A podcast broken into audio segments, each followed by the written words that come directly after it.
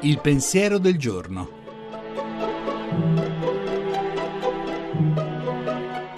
In studio Suora Alessandra Smerilli, docente presso l'Università Auxilium di Roma.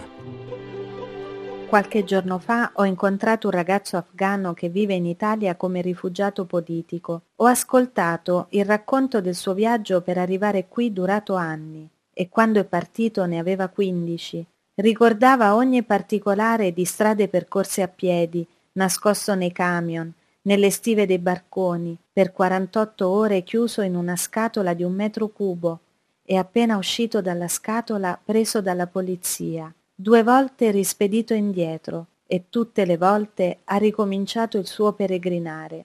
Mentre parlava, a me, seduta comodamente ad ascoltarlo, veniva il mal di mare. Avevo una sensazione di nausea per questo viaggio infinito e tormentato e mi chiedevo ma quali meriti ho per essere nata in un paese democratico, per non aver mai sofferto la fame, per aver potuto scegliere i miei studi. E poi, perché è così difficile riconoscerci tutti fratelli, figli dello stesso padre? Quel ragazzo ora studia nelle scuole serali per diplomarsi.